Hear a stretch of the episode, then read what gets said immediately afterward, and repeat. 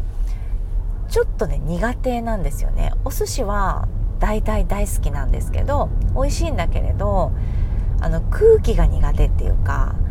あのちゃんとしないといけない。こうカウンターに座ってシャキッとしてあんまり喋っちゃいけないみたいな。いろいろなルールも厳しかったりとかなんですよね。そうまあお任せで出てくるものを次々食べるっていう感じなんですけど私ねちょっと苦手なんですよ。えー、これ美味しいねとか言いたいしなんかそのピリッとしてる空気感を感じるっていうのが本当に私苦手なので味とか分かんなくなっちゃうしちょっと喉通んないみたいな感じになっちゃうんですよね。でグルメな人って、まあ、その空気感も味わいながら、ね、誰かと喋ることもなくなんかなんだ味わってんのかな。ね、そこにこう楽しさだったりの重きを置いてるんだと思うんだけれど私そうではないから全部美味しいんですよ。であのとにかくとてつもなく全部美味しい。でまあどういうふうに 工夫してるかっていうのはね説明してくださるからわかるんだけどまあちょっと苦手なんですよね。でなので個室だったりとか、まあ、カウンターの大将が前にいない時とかだとちょっとほっとしたりするんですよね。で今回のところはどうかなって言ってたらまあ旦那さんが何年も前から行きたかったお店で、うん、と予約が全く取れないんですよね。お寿司屋さんって旦那さんが行くところもうんとまあ多分紹介でしか行けなくって1年後とかの予約を取るんですよね。あの1年に1回予約を取ってじゃあ次予約いつにしますかって言ったら11ヶ月ぐらい埋まってて1年後とかに空いてるみたいな。それの繰り返しずっと。だから行ったら1年後の予約を取ってっていう感じでやってたんですよね。あ2人にしとこうかなとか3人にしとこうかなとか言って、まあ、たまに私連れてってもらったりとかあとはお仕事の方と行ったりとかしてるんだけどそうなの。そういうシステムなんだったの。でただここはなんか予約が取れたって言ってすごい喜んでてわあほんと楽しみだなって10回ぐらい言ってたんですよまず予約取れた時に。で「ああよかったね」って言って「うん、楽しみでよかったね取れてあの嬉しそうだね」とか言って言ってたんですよ。で当日になってああなんかもうほんと楽しみみたいな言っててああよかったねってまた言っていやほんと好きなんだなって思ったんですよご飯食べるのが。ねでまあ楽しそうだなと思ってついてってで行った時にもうカウンターしかなくて時間決まってる12時って言ったら12時の6人とかしかいないんですよね。で「あではよろしくお願いします」みたいな感じに始まるわけですよカウンターで。で「あお願いしますみたいなちょっとニヤついちゃったりなんかして私だけ一人それででこうみんな真剣にサラリーマンサラリーマンみたいな感じで並んでてで大将がね喋ってみるともう全然そういうかしこまったタイプじゃないんですよ。でこうなんかちょっとおおふざけっていうか喋ることもちょっと半分ふざけてたりとかしてあの面白い方だったんですよ。でああよかったなって私は思ってあ苦手なのになって思ってそしたら大将があのなんかお寿司屋さんってってこうかしこまってカウンターのね中にいて「あ美味しいね」とか「あこの香りってさ」っていうのとかも隣でやっぱり喋ってくれたりねしてほしいしあとはまあ香りがっていう鼻で味わうとか口の中の香りを味わうっていうことってリラックスしてる状態じゃないとできないんですよって言ってたんです。でだかで私がその時にあの私が最初に食べる感じだったから席順的に。で食べたら旦那さんに「あこんな感じだよ」って毎回言ってたんですよ。一貫食べた時にはこうなんかまとまってる感じ？みたいなことを言ってたら「ね」ってそういうこともできないじゃない？ってその緊張するお寿司屋さんだったらって。でもそういうのをこう味わってくれてるなって思うとすごく嬉しいんですって言っててああこれはなんだかとっても勉強になるなって私のねネイリスト時代のお友達がすごくねお寿司屋さんが大好きでその子が SNS で書いてたことを思い出してねお寿司屋さんの大将にビジネスのいろんなことを学ぶって書いてあったんですよ。で、まあ、その子本当にグルメが大好きでうちのパパぐらい多分好きなんだけどいろんなこの職人さんから学ぶっていうのを書いてあって確かになってパパに言ったら「いやそうだよ」ってそういうのも含めてすごく楽しいんだよってパパ言っててでそこの大将がね言ってたのがあの、まあ、リラックスした状態じゃないと味わえないだから格好つけるのもいいけれどもあの目的が違う美味しく食べてもらいたいし自分がいろいろこうねどこにネギをつけるかとか何をちょっと一滴垂らすかとかそういうことも考えて作っているからそれをやっぱり味わってもらいたいじゃないですか。で味わってもらうためにはどういう環境とあの場所と空気感とを用意したらいいかなっていうのを考えるって言ってた時にいや素晴らしいなってヨガでもこれは言えるんじゃないのかなって、まあ、ヨガのレッスンをしたりとかね講座をしたりとかいろんなお仕事を私してるけど、まあ、ヨガのレッスンの時にこの間ね前回話させていただいたお話の時に話したあの素敵なレッスンあの時と別のまたレッスンやった時と同じ曲をかけたんです全部。で私1曲ずつ曲を全部聴いてで順番を考えてこう自分のプレイリストっていうのをねこのレッスンごとに作ってるんですけどで今日の音楽もすっごい良くてその音楽の流れと私の声とかも合ってたって空気感と音楽がぴったりでって言ってくれて「えこの間と前回と一緒だよ」って言ったら「えー!」って言ってて。全然前回は音楽聞こえてなかったですつけてましたっけって言ってて何だったら多分そっちの方が大きい音でつけてたんですよねでもそれを感じられたってどういうことだろうっていう話なんですよね多分それが面白い話で私が感じ取った方がいいことなんですよねなんだかその、まあ、空気感その時生徒さんたちが、まあ、ちょっとピリッとしてたりとか、まあ、緊張していたっていうところで、まあ、音楽だったりこの呼吸の音だったりっていうのも聞こえにくかったのかなって思ったりした。うん、とても勉強になりましたあとね素晴らしいなと思ったのがまだまだたくさんあってその予約が取れたっていうのがまあ旦那さんとっても喜んでたんだけど奇跡なんじゃなくてあのその話をした時にあの大層にね旦那さんが「いや僕何年も前から来たかったんです」っていう話をした時に「そうなんですよ」って実は僕何年も取れないんです予約ってうち取れなくてあの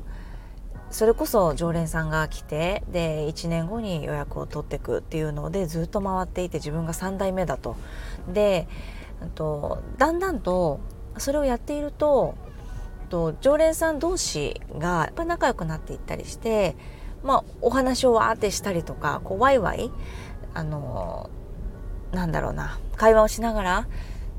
多分楽しく食べてるっていう状態でお寿司を食べてくれてないなって思ったって言ってたんですよ。で「えー、そうなんだ」って。でやっぱりうん僕はお寿司を食べてもらいたいしお寿司って本来昔はねあの食べたいなと思った時にさっと入って食べるっていうようなものだったって多分江戸前のお話だと思うんだけれども江戸前寿司の初めっていうことなのかな？全然詳しくないんだけど。そうなんだって。食べたいなと思う時にうまいって言ってさっと入って食べれるもんなんですって。で僕はそういったことは大切にしていきたいと思ってるのに1年後の今自分がお寿司食べたいかどうかもわからないのに予約をしていってこれ気持ち悪くないって思ったって言ってたんですよ。であの最初半年後しか予約できませんとかなんか何ヶ月に1回しか予約できませんとかいろんな方法で試してきてどんどんどんどん常連さんに嫌われて冗談だと思いますよどんどん嫌われてそして今1週間後の予約を多分前の週に取るみたいなシステムにしてるんですって。そうしたらすごく楽しいって。もう来たかったっていう人が3年我慢してたっていう人がこうやってうちのパパみたいに来てくれたりとか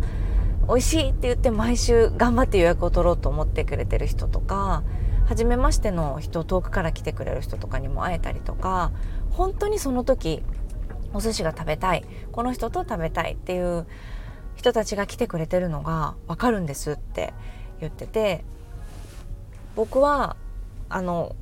変えたいところと変えたくないところっていうのがあってすごくトラディショナルなあのお寿司のスタイルっていうか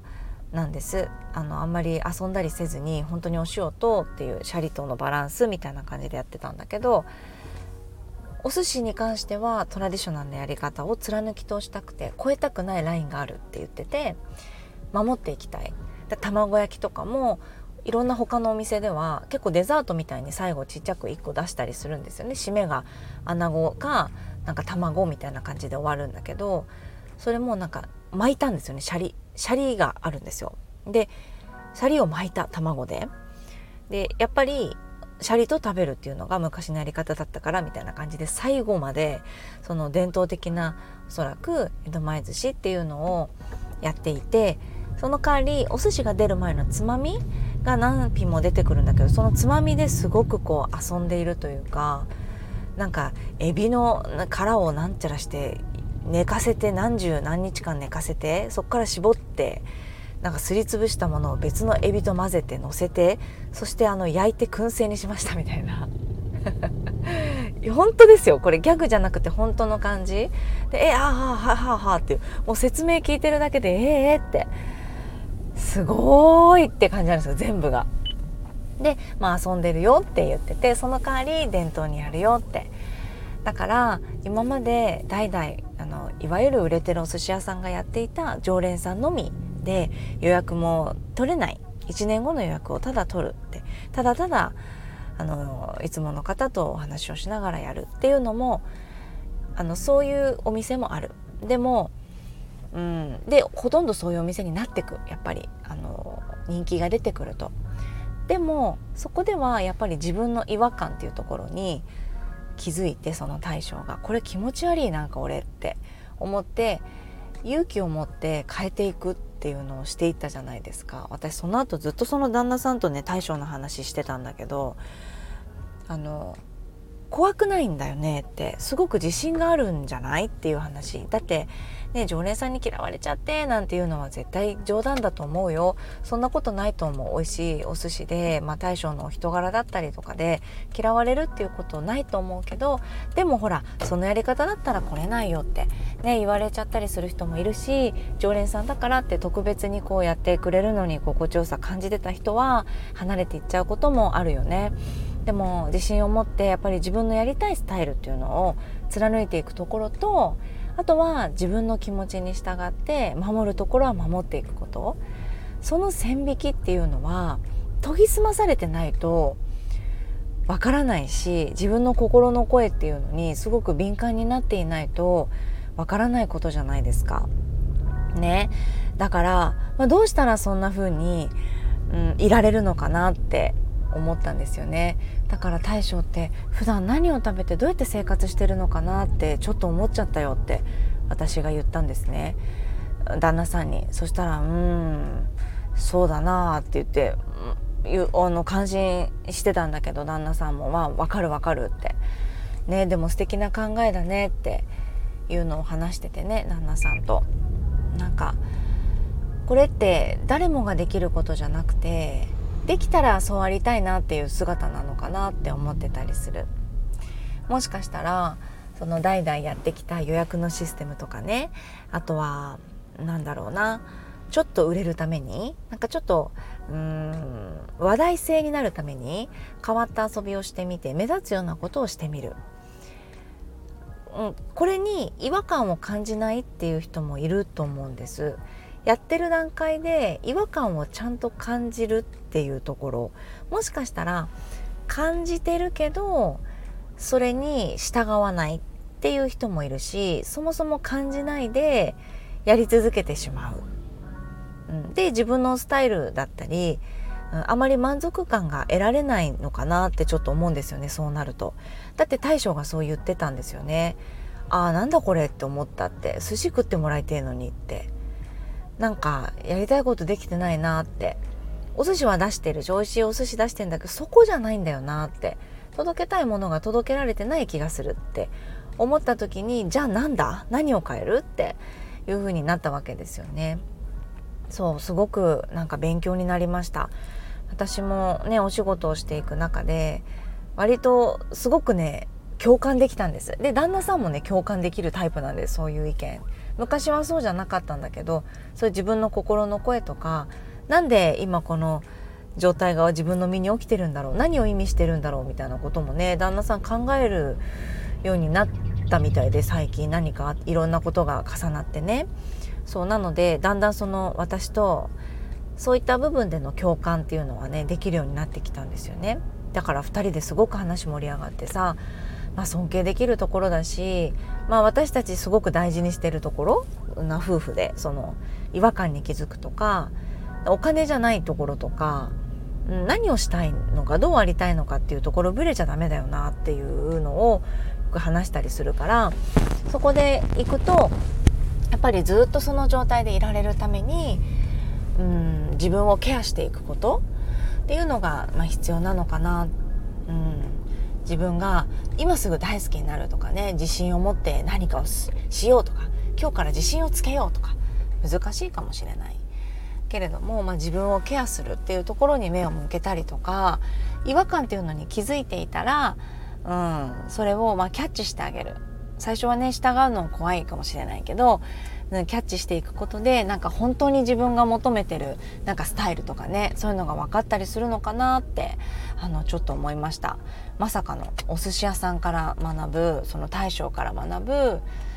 なんだろうな生き方みたいなところですよね。だから私すごいあのカウンターのねその大将がすごい怖い。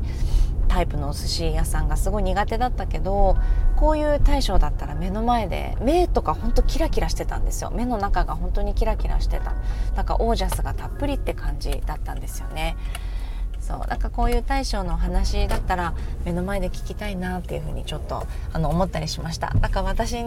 のお寿司屋さんでカウンターの前に座るっていうことに対してのなんかフィルターっていうのもちょっとね外れてきましたね。